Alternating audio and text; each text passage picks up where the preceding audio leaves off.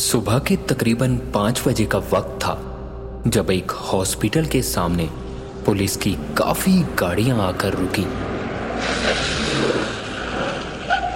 और पुलिस ने हॉस्पिटल के अंदर पहुंचकर जो भी देखा वो काफी भयानक और खौफनाक था, क्योंकि हॉस्पिटल के मुर्दाघर की गैलरी में खून मानो पानी की तरह बह रहा था। और मुर्दाघर में जब झांक कर देखा गया तो वहां का नजारा उससे भी भयानक और मन को विचलित कर देने वाला था, क्योंकि मुर्दाघर में रखी लाशों को किसी नुकीले औजार से इस तरह कई बार काटा गया था मानो ये मुर्दाघर नहीं कोई कसाई खाना हो।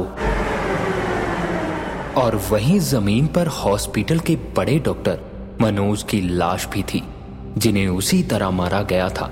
वहीं दूसरी तरफ रमेश की लाश भी मिली जो यहाँ पिछले कल ही डॉक्टर नियुक्त हुआ था।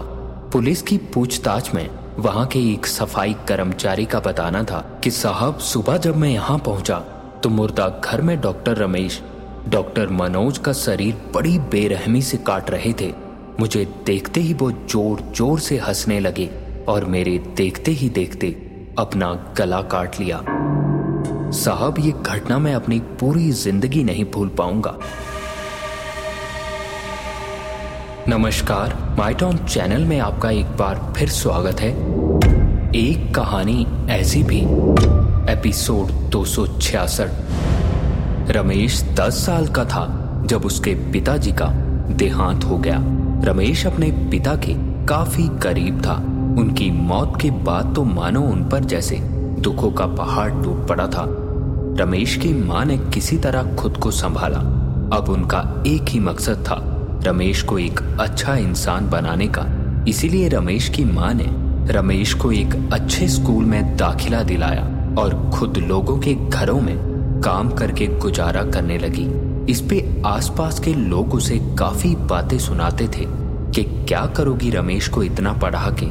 ऐसी ही कई बातें सुनने की उन्हें अब आदत पड़ चुकी थी, पर फिर भी रमेश की मां ने लोगों की एक भी बात पे ध्यान न देकर रमेश को पढ़ाना जारी रखा। और फिर आया वो दिन जब उसे जिंदगी की सबसे बड़ी खुशी मिलने वाली थी। माँ, माँ कहाँ हो तुम? रमेश की खुशी से आंखें चमक रही थी। हाथ में फाइनल ईयर का रिजल्ट लिए रमेश माँ को घर में ढूंढ रहा था। रमेश की ये आवाज सुनते ही रमेश की माँ किचन से निकली ही थी जब रमेश ने पाँव छूकर अपनी माँ को गले से लगा लिया। उसकी माँ समझ नहीं पा रही थी कि आखिर रमेश ऐसा क्यों कर रहा था, कि तभी रमेश का बताना था कि वो डॉक्टर बन गया है। आज ही उसके फाइनल ईयर का रिजल्ट निकला था और वो पास हो चुका था। और ये सुनते ही रमेश की माँ का कहना था कि हे भगवान, आज मेरी सारी मेहनत सफल हो गई। और ये सुनते ही रमेश ने एक बार फिर बोला, हाँ माँ, और जानती हो आज डिग्री मिलते ही काम भी मिल गया, करीब 40,000 तनख्वाह है। 40,000 का नाम सुनकर रमेश की माँ की आंखें बड़ी बड़ी हो चुकी थी, क्योंकि लोगों के घर में काम करके मुश्किल से 1,000 रुपए कमाने वाली शकुंतला देवी के लिए ये बहुत बड़ी रकम थी। लोगों के ताने सुनना और उसका प्रयास आज सफल हो चुका था। इसके बाद रमेश की माँ का पूछना था कि कहाँ लगी तेरी नौकरी, ये तो बता। ये सुनते ही थोड़ी देर सोचता हुआ रमेश बोला, सिटी हॉस्पिटल में माँ। इस पे हैरान होती हुई रमेश की माँ का बोलना था, क्या इतने बड़े हॉस्पिटल में मेरा बेटा डॉक्टर? मेरे तो भाग खुल गए। अच्छा, तो तू अब लोगों का ऑपरेशन करेगा? इस पे मुस्कुराते हुए रमेश का कहना था, लोगों का नहीं माँ, मुर्दों का ऑपरेशन। और ये सुनते ही रमेश की माँ की हंसी गुम हो चुकी थी। इसके बाद रमेश का कहना था कि हाँ माँ, मेरी पोस्ट नाइट के ऑटोप्सी रूम में लगी है। इसके बाद रमेश की माँ कुछ बोल पाती उससे पहले ही रमेश का कहना था कि सारी बातें बाद में बताऊंगा माँ, पहले खाना दो, भूख लगी है, मैं हाथ धोकर आता हूँ। रमेश ये कहकर चला गया और शकुंतला देवी ये बातें सुनकर काफी सोच में पड़ चुकी थी। खाना खत्म होने के बाद रमेश सोने चला गया, क्योंकि कल उसकी जिंदगी का सबसे बड़ा दिन था। सारा दिन सोने के बाद रमेश की माँ ने रमेश को रात के 10 बजे ये कहकर जगा दिया कि बेटा तेरा आज काम पर जाने का पहला दिन है, आज ही लेट होगा तो कैसे चलेगा। अलसाए हुए रमेश का कहना था, हाँ माँ उठता हूँ। गाड़ी आ गई क्या? रमेश ने एकदम से उठकर घड़ी की तरफ देखा तो समय 10 बजे से ज्यादा होने को था, पर हॉस्पिटल से आने वाली गाड़ी अभी तक नहीं पहुंची थी। रमेश को कल बड़े अधिकारी की कही बात याद आ रही थी, क्योंकि कल रमेश को अधिकारी ने चेतावनी देते हुए कहा था कि नौकरी के पहले दिन बिल्कुल लेट मत होना। रमेश बिना गाड़ी का इंतजार किए तुरंत तैयार होकर पैदल ही हॉस्पिटल के लिए निकल पड़ा।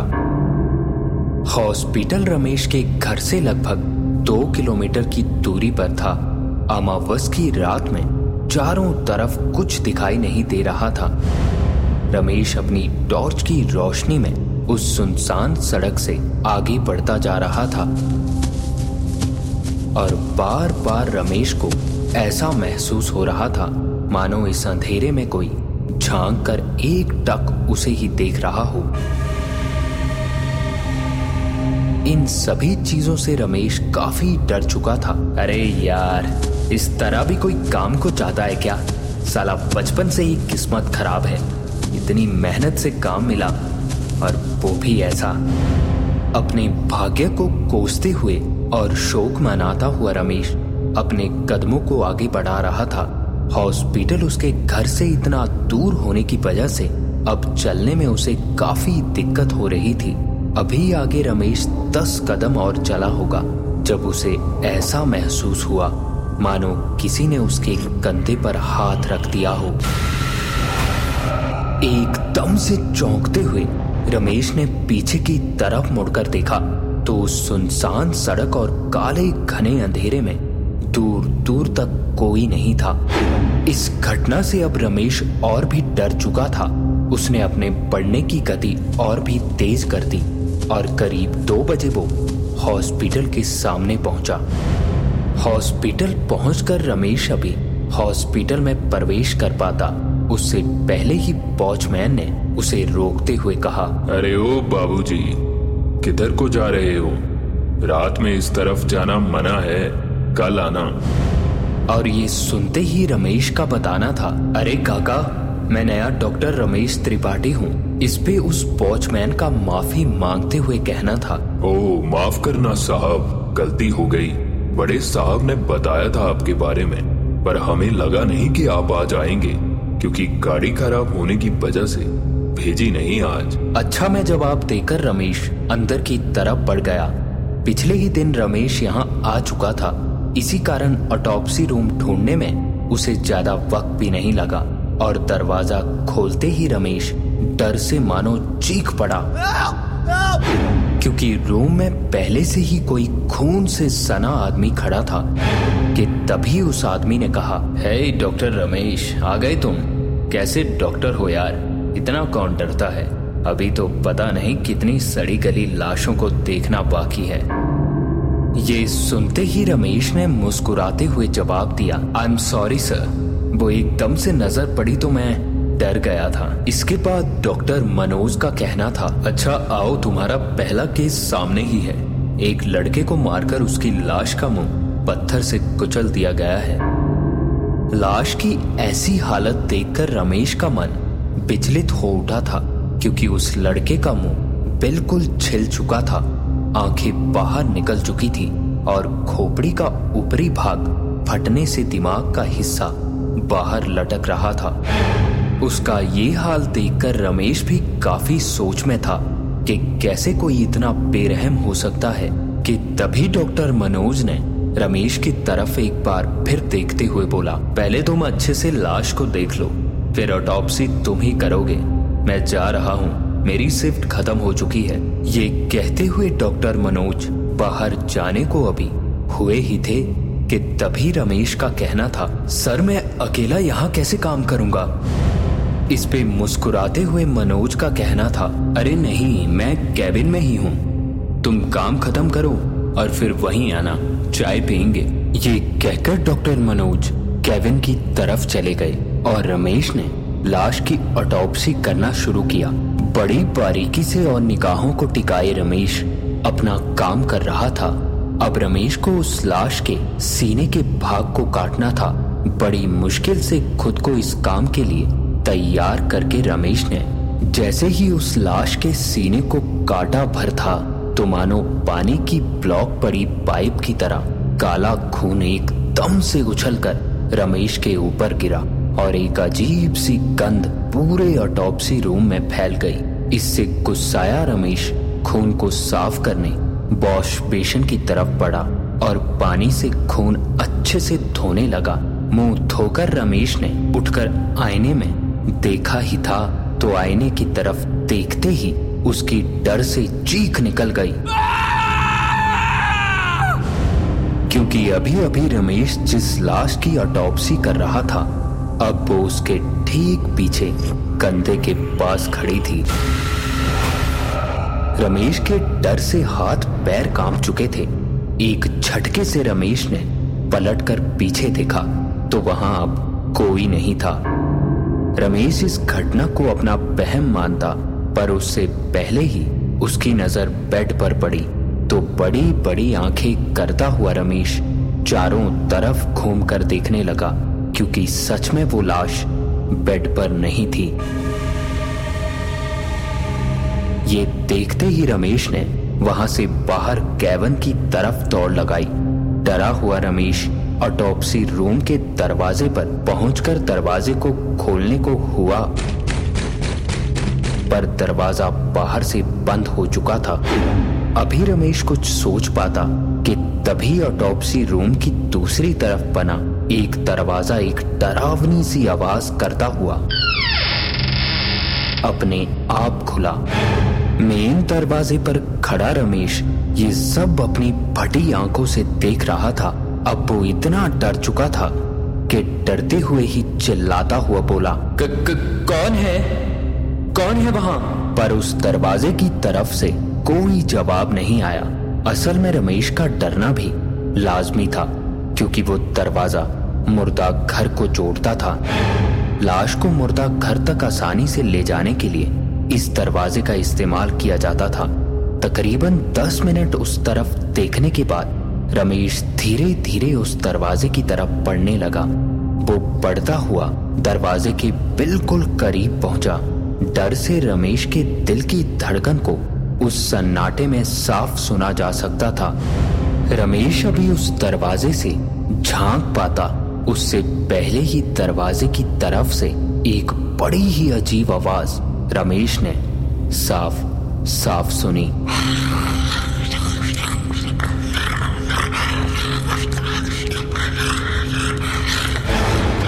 और इस आवाज को सुनने से ऐसा लग रहा था मानो कोई अंदर की तरफ जानवर की तरह कुछ चबा रहा हो।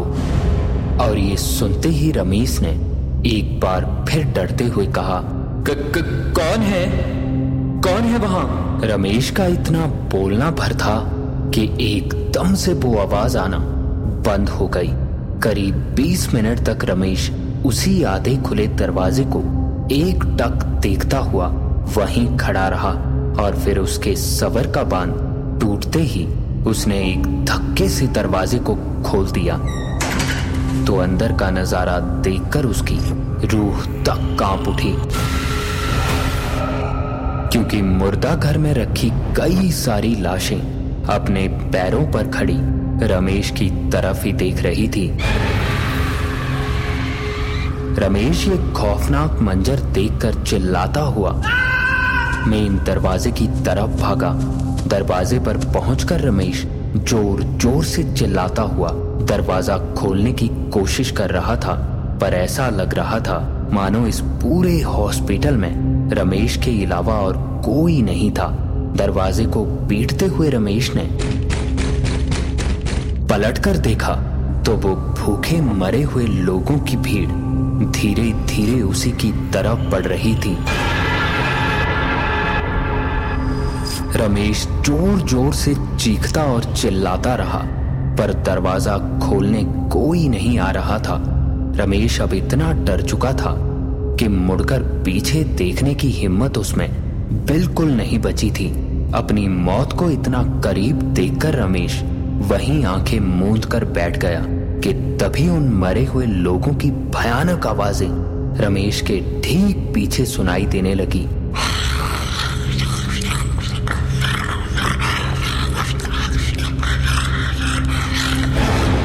डर से रमेश सूखे पत्ते की तरह कांप रहा था जब अचानक रमेश को आवाजें सुनना बंद हो गया।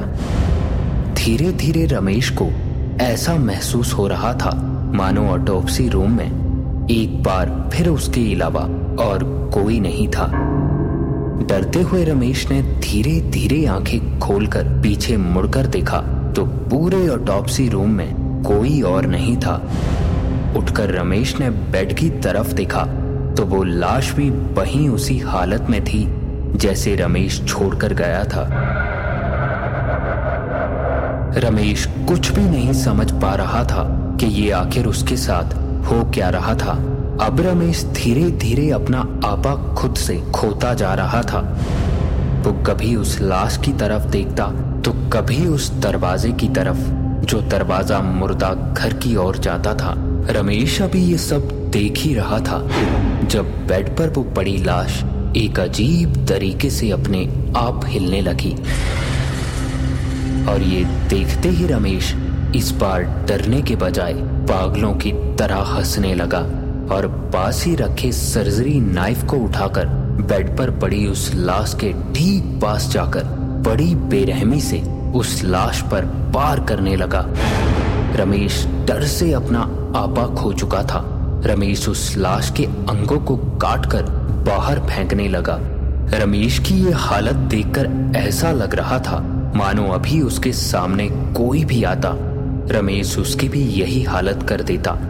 सुबह के तकरीबन 5 बज रहे थे जब कैबिन में सोए डॉक्टर मनोज की आंख खुली तो रमेश की हंसने की आवाजें सुनकर वो ऑटोप्सी रूम की तरफ पहुंचा और दरवाजा खोलते ही अंदर का नजारा देखकर डॉक्टर मनोज की रूह कांप उठी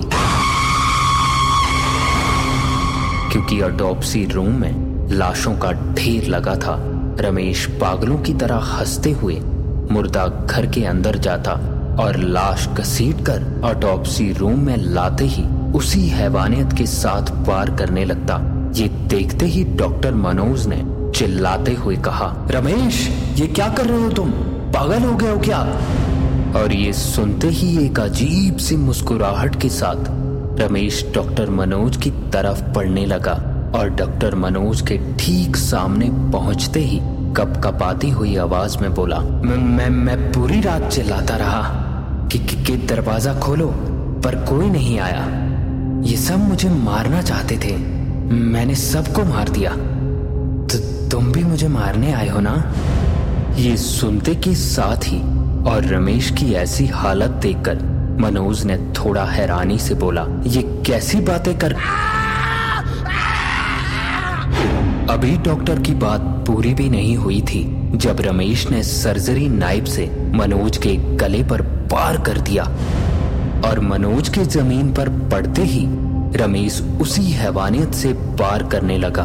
जब तक वहां कोई पहुंच पाता रमेश ने उसी नाइफ से खुद को भी मौत के हवाले कर दिया था। आज इस घटना को घटे लगभग 60 साल बीत चुके हैं।